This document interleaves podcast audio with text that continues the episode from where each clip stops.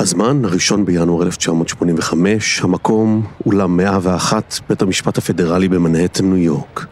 בחזית הבניין שבחוף פרל, המון רץ ונדחק בין עמודי הגרנית הענקיים. עיתונאים, צלמים וקהל מתעלמים מן הקור העז ונדחקים אל הכניסה הצרה. The jury is back, המושבעים חזרו, ההמולה נקטעת כשהשופט נכנס. הנוכחים באולם קמים ממקומם, דלת צדדית נפתחת ושורת המושבעים צועדת פנימה. האם יש בידיכם פסק דין? שואל השופט. נציג המושבעים משיב כי הם הגיעו לפסק דין פה אחד. איש מבוגר באחת השורות האחוריות במעיל גשם חום מביט לצדדים ושואל בעברית, מה זה אומר? רגע, אריק, בוא נקשיב, משיב לו מישהו. השופט פונה לנציג המושבעים ושואל אותו, לעניין השאלה הראשונה, האם מגזין הטיים הוציא דיבה על אריאל שרון? מהי החלטתכם? אחד המושבעים מוציא מכיס המקטורן פתק וקורא בקול שקט את ההחלטה. דלת בית המשפט נפתחת, וממנה יוצא אריאל שרון. הוא נעמד מול מצלמות הטלוויזיה הרבות שממתינות על קצה המדרגות. במבטא ישראלי כבד הוא אומר, תמיד האמנתי בצדק האמריקאי. היי, אני עורך הדין אורון שוורץ, ובפרק זה של משפט חוזר, נבקש לחזור אל הימים הסוערים של מלחמת לבנון ואל האיש השנוי במחלוקת ושר הביטחון באותה תקופה, אריאל שרון. זהו האיש שבחר לנהל מערכות משפטיות המשתוות לעיתים בעוצמתן האמוציונליות לקרבות המדממים שניהל כלובש מדים.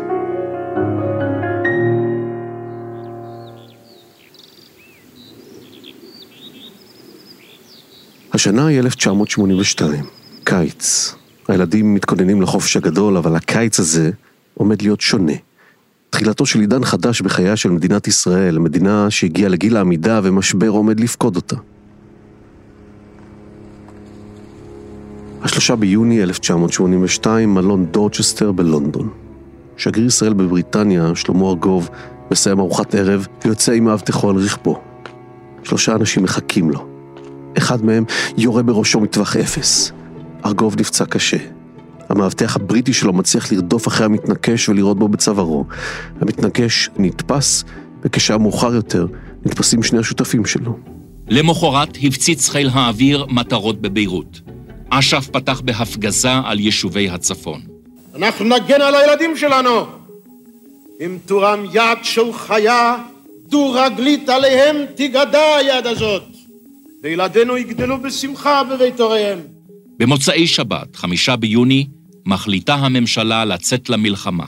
ממשלת ישראל החליטה להטיל על צה"ל את המשימה להוציא את כל יישובי הגליל מטווח האש של הטרוריסטים המרוכזים הם מפקדותיהם ובסיסיהם בלבנון. שם המבצע שלום הגליל. תכין את כולם, תעלו לטנקים, אנחנו זזים מפה שתי דקות.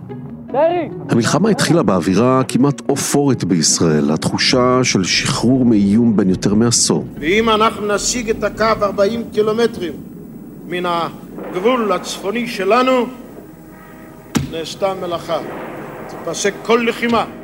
כוחות צה"ל נעו בכמה ראשים עד לקו של ערי החוף צור וצידון, אולם ביום השלישי סוריה נכנסה למלחמה. המחבלים גילו במקום זה לחימה עיקשת ביותר. ב-12 ביוני הוכרזה הפסקת אש, אבל היא לא ממש נשמרת, וצה"ל ממשיך צפונה וכובש את כביש ביירות דמשק, ציר התנועה המרכזי המחבר בין הבירות של שתי המדינות. הכביש נמצא הרבה מעבר לטווח 40 הקילומטר שעליו הוצהר בתחילת המבצע. אבל ההסכמה הלאומית סביב המבצע עדיין רחבה, חוץ מכמה קולות בודדים. שלושה ימים אחרי פרוץ המלחמה, אני כותב בהארץ מאמר, נדמה לי שהכותרת שלו היא ערפל קרב בישיבות הממשלה. זהו העיתונאי עוזי בנזימן, הכתב המדיני של עיתון הארץ באותה תקופה. המקורות שהיו לי בממשלה, הבנתי מהם שמשהו לא בסדר בהתנהלות של המלחמה מול הממשלה. ולכן כתבתי את המאמר הזה. תראו, שימו לב, כאילו אני אומר לציבור, משהו פה לא מסתדר. בימים הבאים צה"ל דהר לתוך דרום לבנון. 40 קילומטר הופכים ל-70, ובאוגוסט הוא כבר נמצא בפאתי ביירות ומכתר אותה. אנחנו נוסעים בתוך הסמטאות של ביירות וזה משגע. שקט לגמרי, אנחנו לא שומעים אף ירייה אחת. המון כלי רכב נוסעים על הכביש, אנחנו רואים, אנחנו רואים המון פלנגות. אחרי 11 שבועות של לחימה, בתיווכו של המתווך האמריקאי פיליפ חביב, מושג הסכם ו-14 אלף אנשי אש"ף מתפנים מביירות ועוזבים את לבנון באוניות לתוניס. יאסר ערפאת ואנשיו פינו את חבל הארץ שבו ניהלו את האוטונומיה שלהם במשך יותר מעשור. כבוד היושב ראש, כנסת נכבדה, ברצוני לקבוע כאן, מעל בימת הכנסת, שמבצע הגירוש של ארגוני הטרור של אש"ף ממערב ביירות הושלם בהצלחה. הם, מטותיהם, מפקדיהם ואנשיהם גורשו ופוזרו בשמונה מדינות שונות, ואני מאמין שנגיע לשלום עם לבנון, לגבול פתוח בין שתי המדינות. הפרק הבא בסיפור של לבנון נכתב על פי התסריט של שרון. ב-23 באוגוסט הפרלמנט הלבנוני בוחר במנהיג הפלג הנוצרי בשיר ג'ומאייל לנשיא המדינה. שבוע לאחר בחירתו מגיע ג'ומאייל לפגישה עם בגין ושרון במלון קרלטון בנהריה. השניים מגישים לו את החשבון. הם דורשים ממנו לחתום על הסכם שלום עם ישראל. ג'ומאייל מתחמק, הוא אומר להם שהוא צריך עוד זמן כדי להתבסס בשלטון. האשליה שישראל הצליחה ליצור סדר חדש בלבנון ושקט ליישובי הצפון מחזיקה מעמד שלושה שבועות.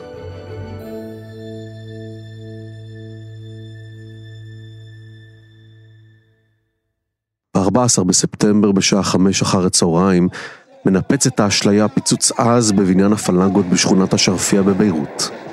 לא רחוק ממקום פיצוץ, נמצא העיתונאי דודו הלוי. הייתה לי סוויטה במלון אלכסנדר, ואנחנו מתרוצצים במערב העיר, נוסעים ומבלים, וכיף לא נורמלי של אוכל ושל אה, ביקור בארץ יפהפייה.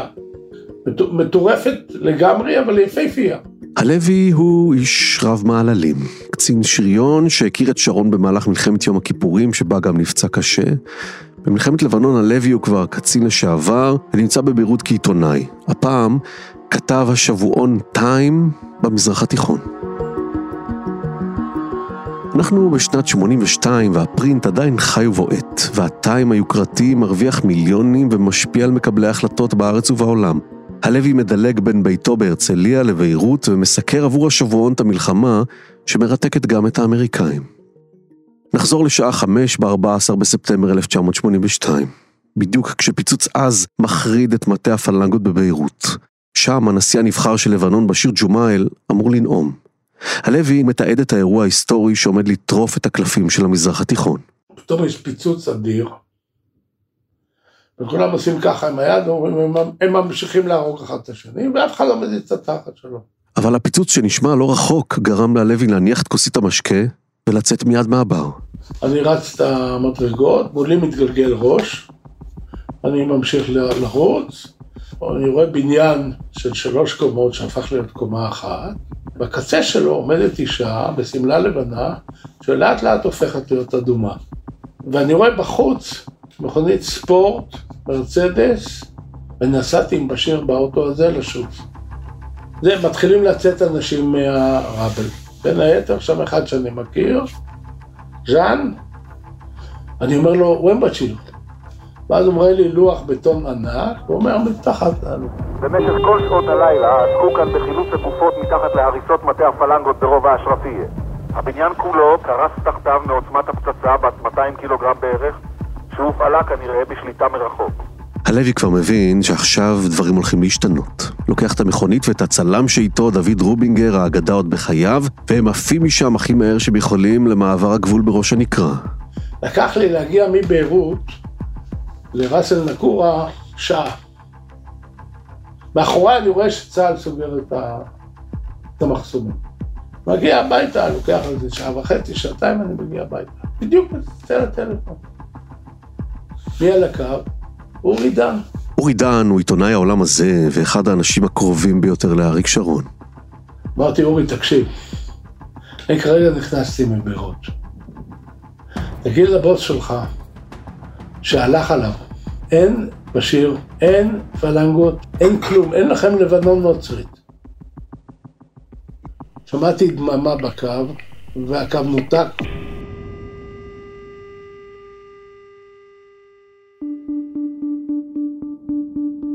השעה שבע בבוקר, בקיוסקים התנפלות על העיתונים המביאים את פרטי האסון עם הצילומים. במשך שעות ארוכות העלימו את האמת מן הציבור, ועתה מבכים העיתונים את מותו של הנשיא הנבחר בן ה-34, מי שכונה בכרזות התולות כאן, תקוותה של לבנון. צה"ל שדילל כוחותיו סביב ביירות בשבועיים האחרונים, הכיש תגבורות לעיר עוד בלילה, כך מדווחים כאן. ופעל עוד בחשיכה להתייצב מעבר לקווים שהחזיק בהם עד כה. בתגובה להתנגשות בג'ומאייל, צה"ל כובש את מערב ביירות תוך 48 שעות. גדוד צדחנים מתכונן להיכנס לשני מחנות הפליטים בעיר, סברה ושתילה. אך בגלל הערכה כי בשטח הבנוי והצפוף מסתתרים בין אוכלוסייה אזרחית גם אנשי פת"ח חמושים, הוחלט לא לסכן את חיילי צה"ל ולא להשתלט על מחנות הפליטים המכותרים בעזרתם. בפגישה של רמטכ"ל רפאל איתן עם ראשי הפלנגות, הוחלט לשלוח את אנשיהן לשם. סוכם שעמוס ירון, מפקד כוחות צה"ל בגזרת ביירות, יתדרך את מפקדי הפלנגות, ושצה"ל ייתן להם פצצות תאורה ובית חולים שדה. שש בערב ב-16 בספטמבר, ערב ראש השנה. כ-48 שעות אחרי הפיצוץ במטה הפלנגות וההתנגשות בג'ומאייל, יחידת פלנגות של כ-120 חמושים נכנסה למחנות הפליטים סברה ושתילה, בה התגוררו עשרות אלפי אנשים. דור שני ושלישי לפליטים פלסטינים שנמלטו ללבנון בזמן מלחמת העצמאות. ירון הזהיר את אנשי הפלנגות שלא לפגוע באזרחים, והורה לאנשיו בחדר הפיקוד הקדמי להאזין לשידורי הקשר של הפלנגות הנוצריות. אבל לאחר כמה שעות החלו להישמע בקשר קולות שהיו צריכים לעורר חשד שמשהו אינו כשורה. קצין הקישור של הפלנגות אליך בקה נשמע משוחח עם אנשי הכוח שבתוך המחנות. הם מדווחים שיש בידיהם מאות שבויים כולל נשים וילדים ושואלים מה לעשות איתם. ראש הלשכה של ירון דיווח לו על השיחות בקשר. ירון מיהר ליצור קשר עם בקה ולהזהיר אותו מפני פגיעה באזרחים. וכאן שוב מצטלבות דרכיהן של הדמויות. דודו הלוי, עיתונאי הטיים בביירות, שוב נמצא במקום שבו דברים קורים. עכשיו אני הולך למפקדת הפלנגות, בקרנטינה, בנמל.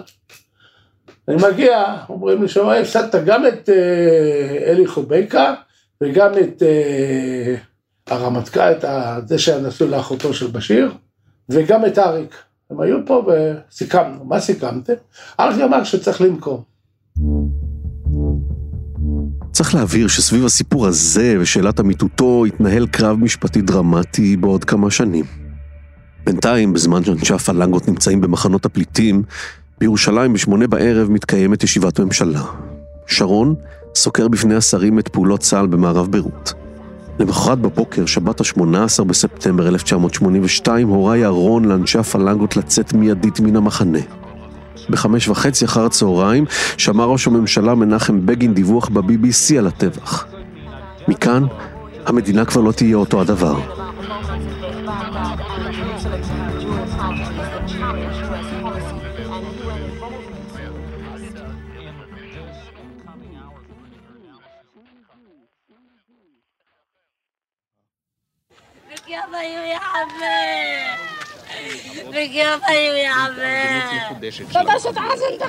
במערב מחנה שתילה נחרב בצהריים קבר המוני גדול. What is the Red Cross doing there?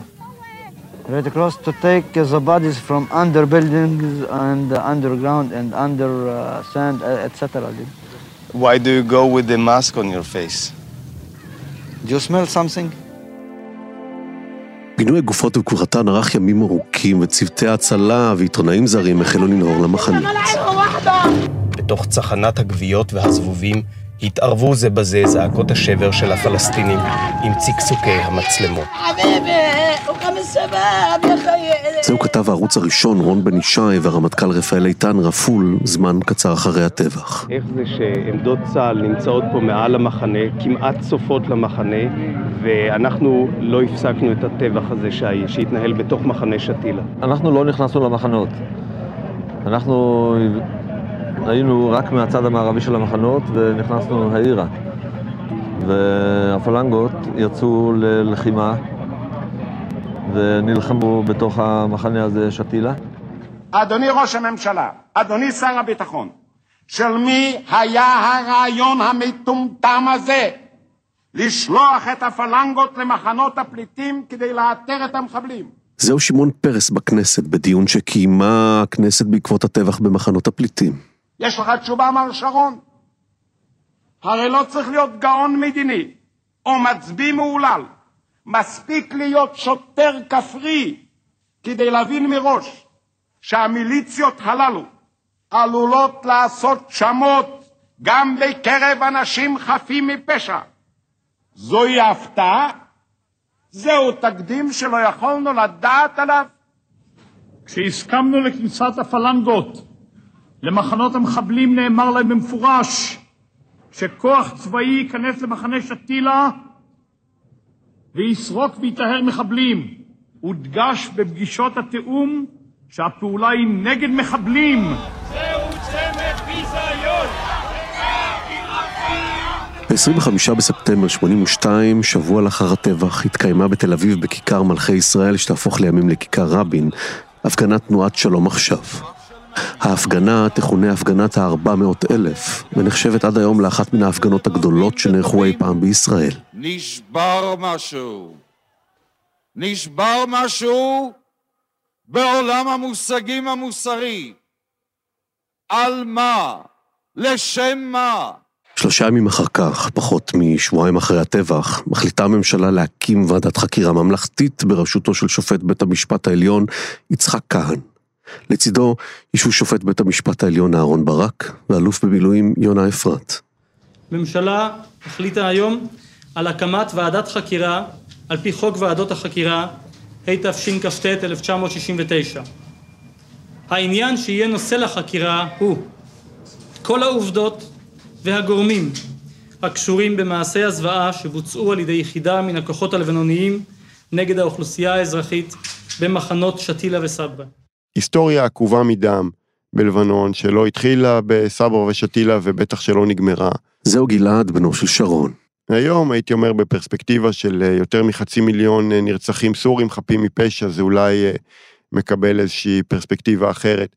העובדה שערבים נוצרים רצחו ערבים מוסלמים, כמו שנעשה גם קודם וגם אחר כך, נוצלה ניצול ציני לצרכים פוליטיים. בשני העשורים הבאים ינהל שרון קרבות שאינם צבאיים, אלא בעיקר בין כותלי בתי משפט שונים. הוועדה תבדוק עכשיו האם כל שרשרת מקבלי ההחלטות, בגין, שרון, רפול, היו צריכים לצפות שהפלנגות ינקמו את רצח בשיר. ואז מתקשר אליי מי שהיה אז היועץ המשפטי למערכת הביטחון, והוא מספר לי שנוכח מינוי הוועדה, הוא מקים צוות שתפקידו להכין את שר הביטחון דאז, אריאל שרון, לקראת דיוני הוועדה בכלל ועדותו בפרט. זה עורך הדין דוב וייסקלס, ליטיגטור. לימים יהפוך וייסקלס לאחד מן האנשים הקרובים לאריאל שרון. והחילונו בעבודה. ועדת כהן לימים תהיה המודל של ועדות החקירה הממלכתיות שיוקמו בשנים שיבואו בעקבות אסונות, מחדלים, ובעיקר יוקמו נוכח לחץ ציבורי. ועדת כהן שמעה עדים רבים. ניסתה אפילו לבקר במחנות הפליטים בלבנון, אך נחסמה בידי צבא לבנון. ב-24 בנובמבר 1982 מוציאה הוועדה הודעות אזהרה לשורות של אנשים ובעלי תפקידים. בהם ראש הממשלה מנחם בגין, שר החוץ יצחק שמיר, שר הביטחון אריאל שרון והרמטכ"ל רפאל איתן. סנגוריו של שרון מתחילים עכשיו בעבודת נמלים לניהול הגנתו. הטקטיקה הייתה לאסוף את האינדיקציות לכך שתסריט הטבח הוא חוכמה שבדיעבד. הצוות הצליח להצביע על 37 ממלאי תפקיד שהיו בסוד ההחלטה של הפעולה במחנות הפליטים. אף אחד מהם לא קם והתריע. באותה נקודת זמן כבר ידענו שהמודיעין של הכיתאי של הפלנגות עצר את המתנקש בחייו של בשיר ג'מאל. הוא לא היה פלסטיני. אחד העדים המרכזיים בקו ההגנה הזה היה ראש המוסד, נחום אדמוני. אדמוני העיד כי מפקדי הפלנגות ידעו שאת ההתנגשות בחיי בשיר הוציאו לפועל הסורים ולא הפלסטינים. אדמוני העיד גם על מידע נוסף שנאסף במסע ההלוויה של בשיר, שגרם למקבלי ההחלטות לא לראות את מה שעומד לקרות. אנשים שלנו ראו את אמין ג'מאל, האח, יושב לימין אביו. המשמעות היא שהוא ירש את הפיקוד. אמין ג'מאל, להבדיל מאחיו, ראה בפלסטינים אזרחי לבנון לכל דבר בעניין. כלומר ההסתברות שהפלנגות תחת פיקודו של המין יפגעו בפלסטינים, היא לפי דבריו לא קיימת או קלושה. לאחר סיום עדותו של אדמוני, רחן נשיא הוועדה יצחק כהן ושאל אותו, אז איך אתה מסביר את מה שקרה?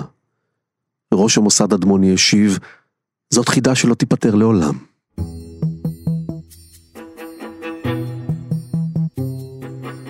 ב-7 בפברואר 1983, כעבור קצת יותר משנה אינטנסיבית של עבודה, מתפרסם הדוח הסופי של ועדת כהן. שאלתי את בנו של שרון גלעד, מתי אביו מבין שהאירוע המשפטי הזה יוצא משליטה?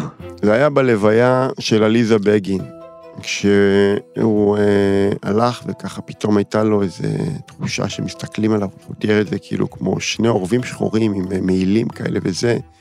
אני חושב זה השופט אה, כהן והשופט ברק, אני חושב, והם מסתכלים בו ככה, וזה הוא ידע, רגישות הייתה לו. ואז בישיבה בכנסת, עוד פעם מהיציע, הוא ראה שמסתכלים עליו שני אלה, הוא הבין שהעסק גמור. כשהגיע הדוח, ודובי וייסגלס ועודד שמיר קראו והיו מאוד מרוצים וזה, אף אחד לא ידע, אף אחד לא תכנן, לא היה מעורב, הוא אמר דלגו, דלגו להמלצות. ואז אה, הם הגיעו להמלצות וראו שהחושים שלו לא הטעו אותו. הוועדה קבעה שלא נמצאו הוכחות למעורבות ישירה של ישראל בטבח, אך קבעה שקציני צה"ל ידעו בשלב מסוים על קיומו ולא פעלו להפסקתו בנחרצות. היא המליצה על הדחתו של שרון מתפקידו כשר הביטחון. אנשי הוועדה לא יכלו להתעלם מן העובדות הקשות, אך קבעו סטנדרט זהירות מחמיר. יש שיאמרו מחמיר מדי.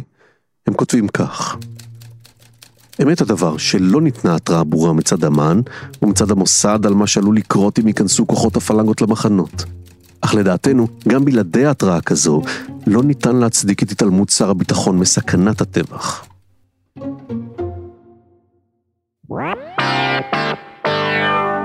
כשאני נוסע מתל אביב עד הבית, לכל אורך הדרך כתוב שרון רוצח וצלב קרס, את מי רצחתי?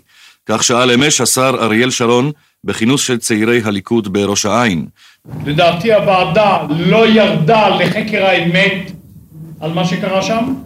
הוועדה הזאת גרמה עוול כבד ביותר לעם היהודי, למדינת ישראל וגם לי באורח אישי.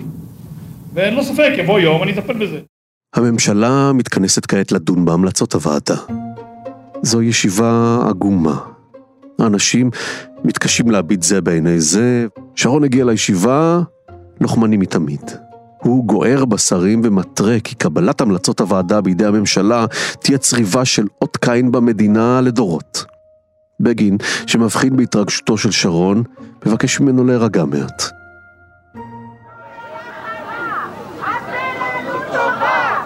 אבל בזמן שהשרים מתווכחים, נשמע מבחוץ קולה של הפגנת המונים שנערכת מחוץ לבניין הממשלה בירושלים. לפתע מודיע עזריאל נבו, המזכיר הצבאי של ראש הממשלה, התפוצץ מטען בין המפגינים. כנראה יש כמה פצועים. בגין מורה לנבו ללכת מיד ולראות מה קרה. נבו חוזר ומעדכן שהיה מטען או רימון שנזרק בין המפגינים של שלום עכשיו. נבו בהמשך מודיע על הרוג ופצועים אחדים. שעות אחדות לאחר מכן התקבע בזיכרון הלאומי מותו של איש שלום עכשיו אמיל גרינצוויג, שמצא את מותו באותה הפגנה. חודשים ארוכים של חקירה מאומצת תחשוף את רוצחו אדם בשם יונב רושמי. אסון גדול קרה לנו, אומר בגין בהתייחסו לאירועי לבנון ולרצח שהתרחש זה עתה בחוץ. הממשלה מחליטה כמעט פה אחד לאמץ את הדוח ואת ההמלצות האישיות שבו, ולהורות על העברתם של השר שרון והרמטכ"ל רפאל איתן מכהונתם. שרון מודיע כי הוא אינו מתכוון להתפטר. התקשרתי אליו ואמרתי לו, אה, שר הביטחון, אז לא קראתי לו אריק, זה רק קרא לך שר הביטחון. לדעתי, אתה צריך להתפטר. תראה את אה, הממצאים של הוועדה ולגבי מה שיוחס לך. הזמן בסופו של דבר יטפל בהם, כן? הלוא אמת דרכה להופיע מוקדם או מאוחר.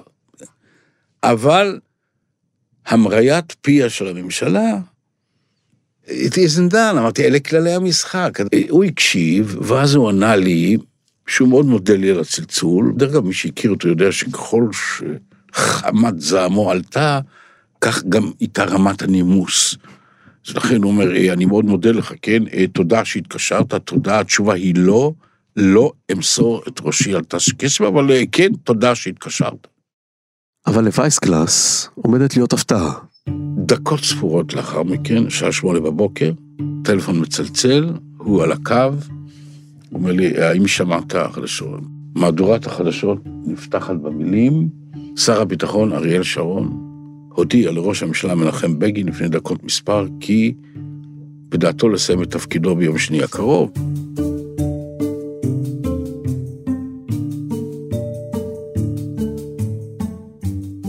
שרון נשאר בממשלה כשר בלי תיק, רחוק מהאמביציות והעשייה שלה ייעד את עצמו. נראה כי הגולל נסתם על הקריירה הפוליטית שלו.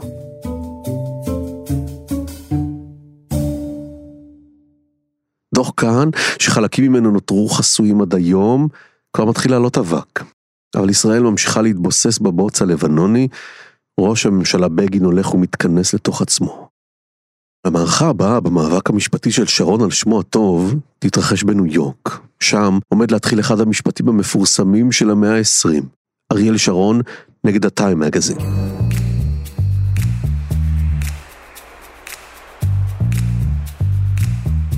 ב-21 בפברואר 83, שלום קיטל, שהיה כתב כל ישראל בניו יורק, מדווח במהדורת שבע בבוקר, שהשבועון טיים מפרסם כי בדוח ועדת כאן היה נספח סודי, שלפיו בביקור תנחומים שערך שרון אצל משפחת ג'ומאייל יום לפני הטבח במחנות, דובר על הצורך בנקמה. משפט מעט עמום. מי שעומד מאחורי מסירת המידע הזה למערכת הטיים הוא דודו הלוי. ואז מצלצל לראש הכתבים, הוא אמר, תשמע, ועדת כאן, אה, גמרה את הדיונים, אני מציע שתטוס לירושלים. אוקיי. אני מגיע ארצה ביום רביעי, ביום חמישי אני במשרד בירושלים. אומרים לי, שמע, צריך לכתוב כתבה על מסקנות ועדת כהן. אמרתי, חבר'ה, אני עם jet lag. הלוי מספר שאת הכתבה שהתפרסמה כתבו שני עיתונאים אחרים מה Time. אז הם כותבים, יש ראש משרד, ויש עוזר, ויש סטרינגר וזה, והם כותבים. ביום שבת מגיע הנוסח הסופי של הכתבה, ובין היתר כתוב שם ששרון gave, condoned their need for revenge, משהו כזה. כלומר, שרון נתן להם את התחושה שקריאתם לנקמה מוצדקת. שרון העמום ממהר להתקשר לווייסקלאס. אני מרים את הטלפון, אריק על הקו, והוא שואל אותי בזעם שנשמע היטב, תגיד לי, מה יש שם? מה יש שם בנספח הזה? למען האמת, אמרתי לו שאני לא יודע. וייסגלס מתקשר מיד לדן מרידור, מי שהיה מזכיר הממשלה. וייסגלס נכנס לרכבו ודוהר לירושלים, ופוגש את מרידור, והשניים ניגשים לכספת מזכירות הממשלה, ומוציאים משם בידיים רועדות את נספח ב', ומתחילים לקרוא. ומה שהוא כולל אלה בעיקר פרטים או שמות של קציני מודיעין, אנשי מוסד. אבל לטבע זיכרוני, שמו של שרון לא נזכר שם כלל. וייסקלס מתקשר לשרון ומבשר לו, לא היה ולא נברא. שרון מורה לווייסקלס להגיש תביעת דיבה נגד הטיים. ניסיתי להסביר לו עד כמה ההליך משפטי בארצות הברית הוא אחר והוא שונה והוא לא מוכר, אבל הוא היה נחוש. הטיים רב העוצמה ועתיר המשאבים שכר את אחד המשרדים הנחשבים, Cravath, Swaine and Moore, ואת הצוות המשפטי שלו מוביל אחד מן הליטיגטורים הנודעים בניו יורק, תומאס גילברט בר.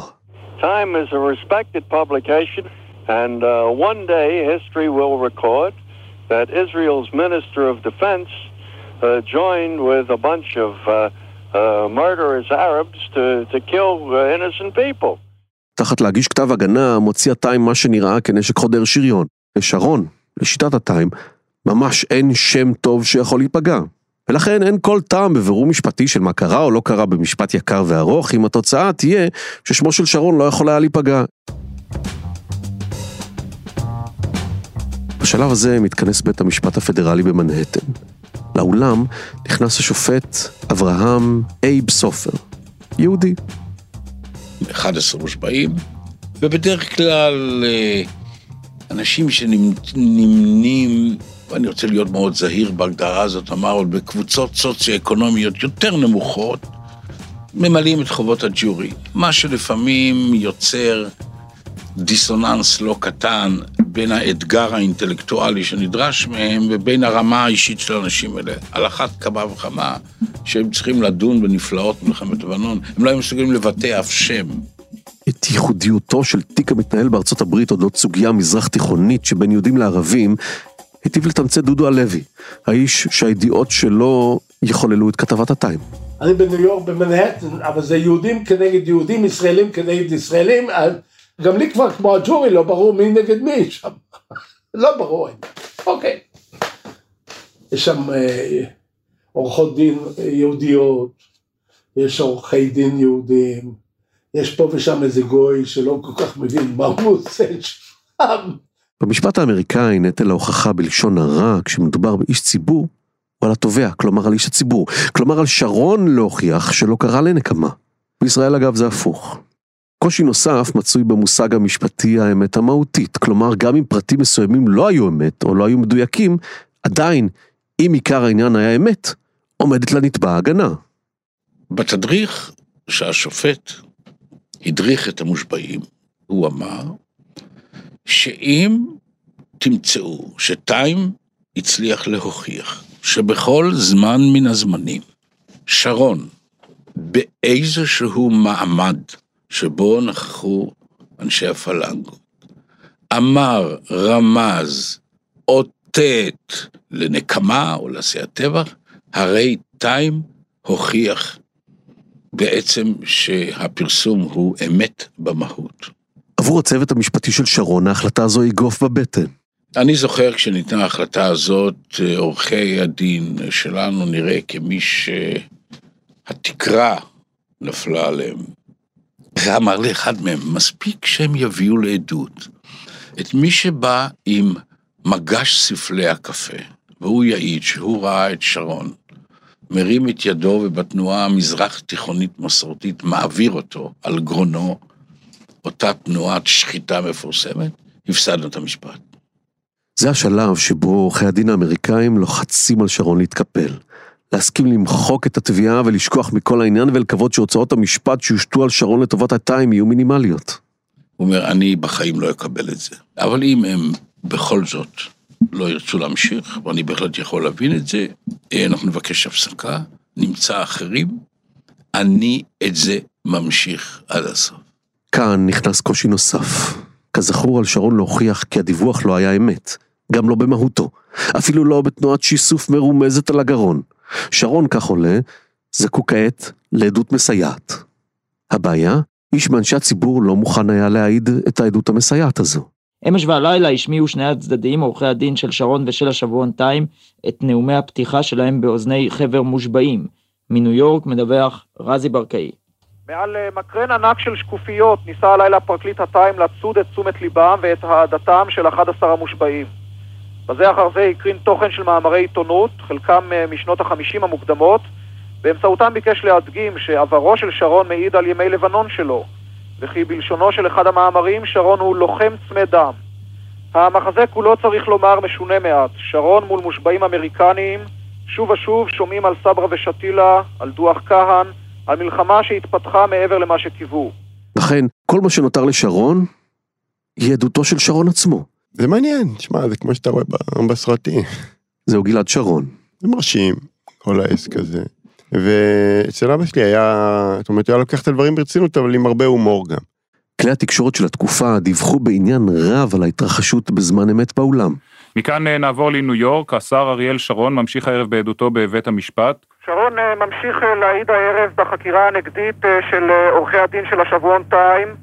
אין הפתעות בינתיים במשפט הזה, הטיים שב ומנסה להוכיח שהכתבה שלו הסתמכה על מקורות סבירים.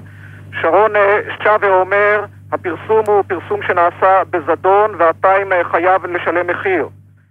עיתונאי הטיים, דודו הלוי, האיש שכזכור מעביר את הידיעה הראשונית, נחקר כעת בידי עורך דינו של שרון.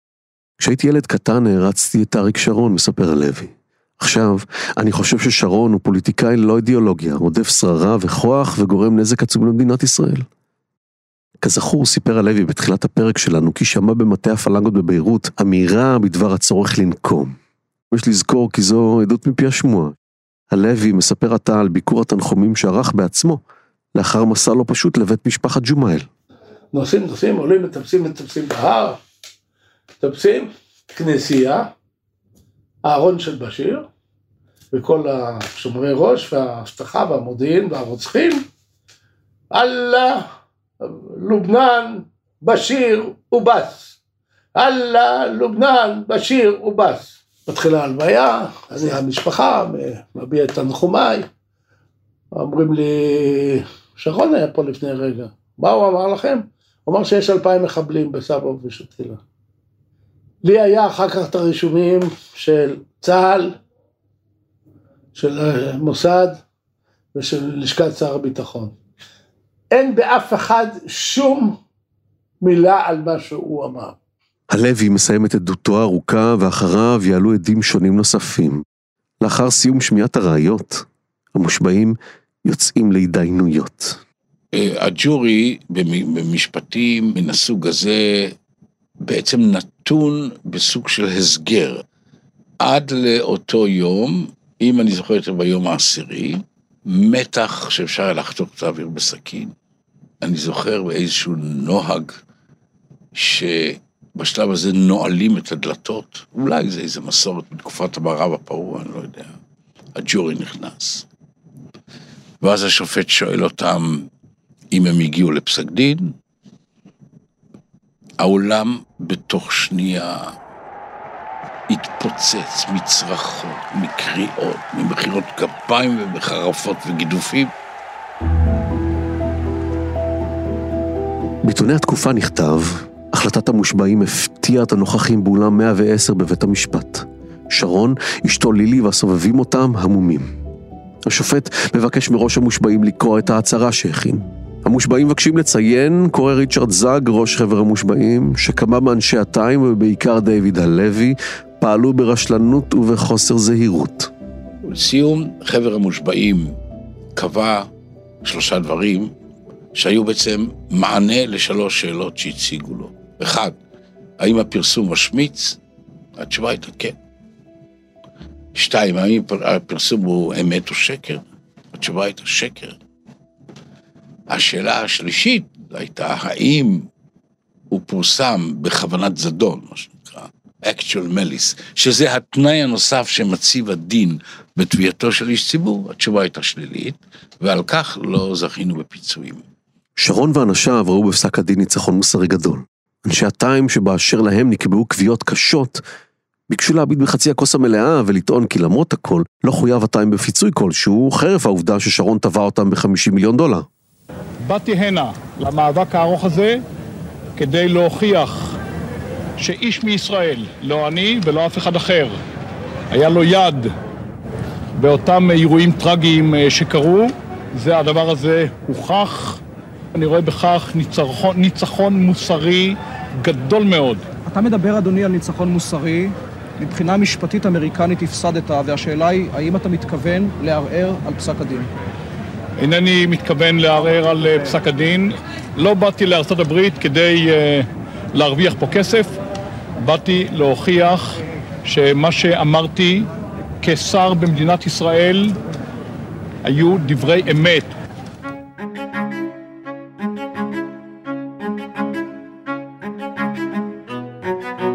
לא ניתן להקל ראש בתוצאה.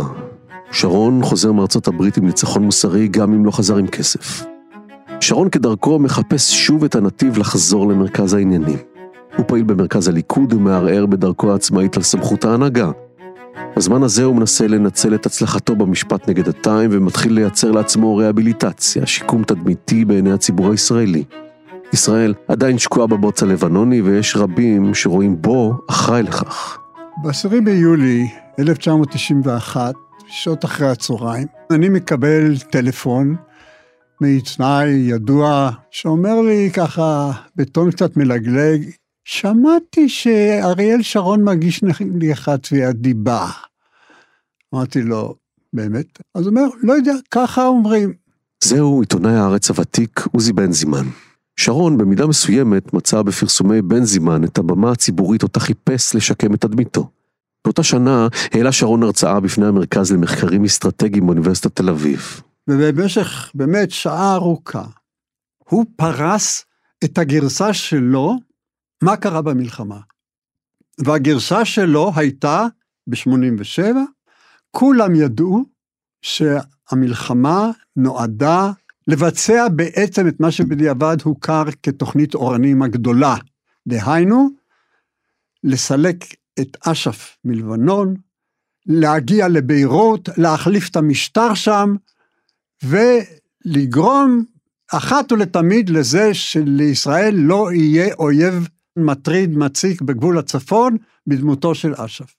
ראינו בכך הזדמנות נאותה, אחת ולתמיד להתמודד עם מה שבעינינו הייתה אגדה שכבר התפתחה לסוג של אתוס ששרון רימה את בגין במלחמת לבנון, והגשנו תביעה. עיקר העניין יעמוד סביב השאלה האם בגין ידע או לא ידע לאן המלחמה הולכת, והאם אישר זאת. בגין יושב ספון בביתו בירושלים ברחוב צמח, והציבור לא שומע ולא יודע ממנו, הוא התפטר אה, בשלהי אחרי המלחמה ואמר אינני יכול יותר. בן זימן עומד לכתוב מאמר בהארץ ב-17 במאי 1991, ובין היתר הוא יכתוב את הפסקה השנויה במחלוקת שתהפוך לאבן דרך בדין הישראלי. מנחם בגין אמנם יודע היטב כי שרון רימה אותו, אבל הוא אינו רוצה להסתיר מאחורי גבו הרחב של שר הביטחון את אחריותו של ראש הממשלה למלחמה, תהפוכותיה, לתוצאתה, ובעיקר למכירה. היו שם בערך 15 מילים, נתן לו עילה להגיש נגדי תביעת דיבה, בטענה תוכיח שזה מה שבגין יודע על ההתנהגות שלי, שזאת ידיעתו, שככה הוא חושב שבלבנון אני רימיתי אותו. וכך התגלגלה התביעה. עכשיו תיפתח מלחמת עולם. לשרון היה חשבון ארוך עם בן זימן. בן זימן מוציא בשנת 1985 ספר אודות שרון, נושא הכותרת המלמדת על תוכנו, לא עוצר באדום. סוג של ביוגרפיה, יותר מדויק לקרוא לזה דיוקן, דיוקנו של שרון. והספר בסך הכל הציג אותו כדמות שנויה במחלוקת, אם לדבר באמת בלשון מעודנת. שרון, אשר ירגיש את הרוח הגבית מניצחונו כנגד הטיים, ירגישו על הסוס, ויתבע את מי שיש לו ממילא חשבון ארוך עמו. במשפט עצמו יוסברו הדברים ויוכח בעליל כי מנחם בגין לא ידע, לא סבר ולא חשב שהטעיתי אותו, ואכן לא הטעיתי אותו. במערכת הארץ מתחילים לשבור את הראש כיצד להתמודד עם התביעה. הקושי מצוי באמירה, בגין ידע. כיצד מוכיחים מה בגין ידע? זהו נטל הוכחה לא פשוט המוטל על כתפיו של בנזימן. יחד עם זאת, נאלץ להתמודד בנזימן עם קושי דומה ששרון התמודד עמו בפרשת הטיים. אין איש שיהיה מוכן להעיד. התביעה שמוגשת בבית המשפט המחוזי בירושלים נפתחת בישיבה בלשכתו של כבוד השופט ורדי זיילר. הוא מנסה להוריד אותנו מהעץ, את שנינו. הוא אומר, למה לכם? תשאירו את זה, שההיסטוריה תשפוט מה היה שם. אך עסקה פשרה, הם משכו את התביעה, אנחנו הודענו שאנחנו מסתפקים בהוצאות סמליות, ואז אני, בפזיזותי, אמרתי, חבל שזה קרה ככה. וייסגלס, למחרת בבוקר, הגיש מחדש את התביעה, כשהוא מודיע לעיתונות, בין השאר, אנחנו רוצים להסיר צער מליבו של עוזי בנזימן. התביעה מוגשת אותה בבית המשפט המחוזי בתל אביב. השופט החדש שמונה לשמוע את התיק, הוא השופט הוותיק משה טלגם. בנזימן וצוותו מבינים שהם חייבים לנסות ולהביא את האיש הספון בביתו כבר שנים, את מנחם בגין. לקחנו את הסיכון, את ההימור, מה שיגיד יגיד. שלחנו לו מכתב והסברנו לו שאנחנו מבקשים להעיד אותו, והוא לא ענה. כמה ימים אחרי כן הוא נפטר. ובהיעדרו של מנחם בגין, מנסה את ההגנה לקושש עדים אחרים.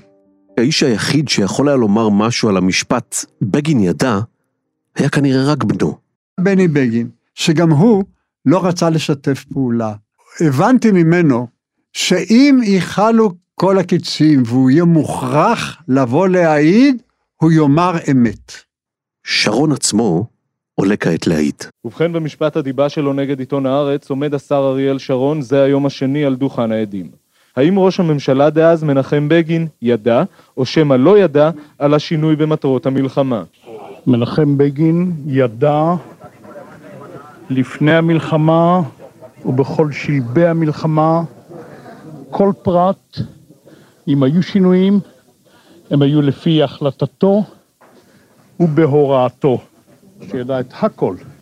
ב-4 בנובמבר 1997 זומנו הצדדים לבית המשפט המחוזי בתל אביב לשמיעת פסק הדין. סגן נשיא בית המשפט המחוזי, משה טלגם, דחה את תביעת הדיבה של שרון נגד העיתונאי עוזי בנזימן ועיתון הארץ.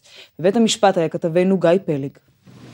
ראש הממשלה מנחם בגין ידע ששרון לא נהג עמו ביושר, וכי השיג את אישורו ואת אישור ממשלתו, בלי לגלות להם את מטרותיו ותוך דיווחים מתאים, בעניין האבדות ובעניין התקפות הסורים על כוחותינו. כך קובע השופט משה טלגם, סגן נשיא בית המשפט המחוזי בתל אביב. השופט קובע כי שרון קיבל הסכמה למבצע מוגבל, הקרוי שלום הגליל, וכי אף שלא קיבל אישור לתוכניתו רחבת ההיקף, עשה שרון את כל ההכנות לביצוע תוכניתו הגדולה. שרון ואנשיו לא הסתירו את הביקורת על פסק הדין. בית המשפט טעה בהחלטתו טעות חמורה, אולי מהחמורות ביותר שיכול בית משפט לטעות. אבל למזלנו, יש בישראל גם בית משפט עליון. אני לא ארפה מן העניין, גם אם אצטרך להיאבק על כך עוד עשרים שנה. ערעורו של שרון לבית המשפט העליון יידחה אף הוא. לשרון, ההפסד הזה לא ייזכר כשייבחר במקומו של אהוד ברק לראשות הממשלה. אז מה באמת התרחש? לא בטוח שבתי משפט באמת מסוגלים להכריע. ההיסטוריה כנראה תשפוט. וכאן שבה וחוזרת אותה אמירה סרקסטית משהו שהתממשה כי מי שלא רצה את שרון כשר הביטחון, יקבל אותו כראש הממשלה. המהפך באמת התחולל, ששרון נבחר לראשות הממשלה, שנמוגו, נמוגו חסרונותיו, וצצו ועלו במלוא עוצמתם כל היתרונות הענקיים שלו כמנהיג.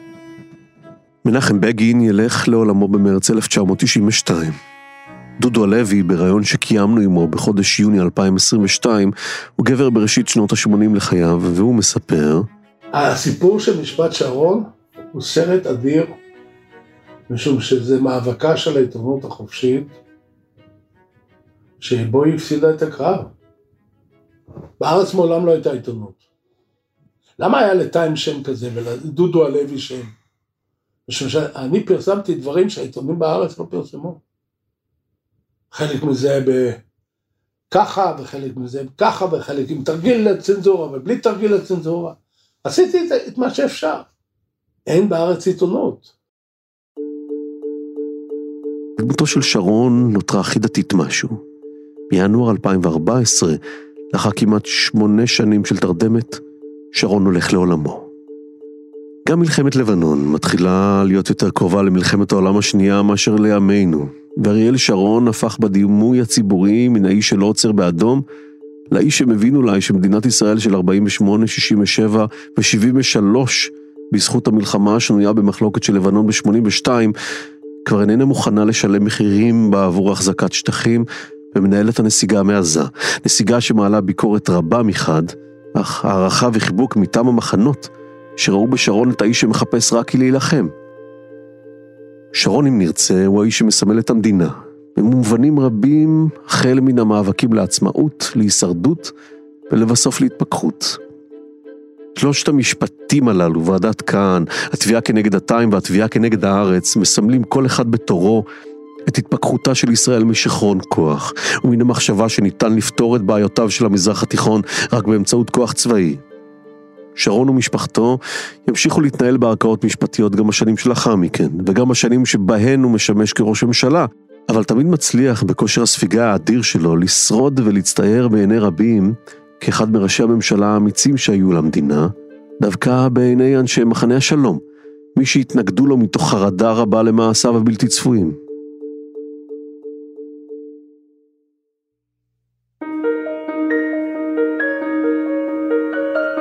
האזנתם להסכת משפט חוזר. אני עורך הדין אורון שוורץ, ערכו את הפרק ניר גורלי ונועה בן הגיא, עריכת סאונד ומיקס רחל רפאלי, סיוע בהפקה עמרי קפלן וילנה גולדנברג. פרקים נוספים של ההסכת מחכים לכם באתר וביישומון כאן ובכל אפליקציות ההסכתים. נשתמע בפרקים הבאים.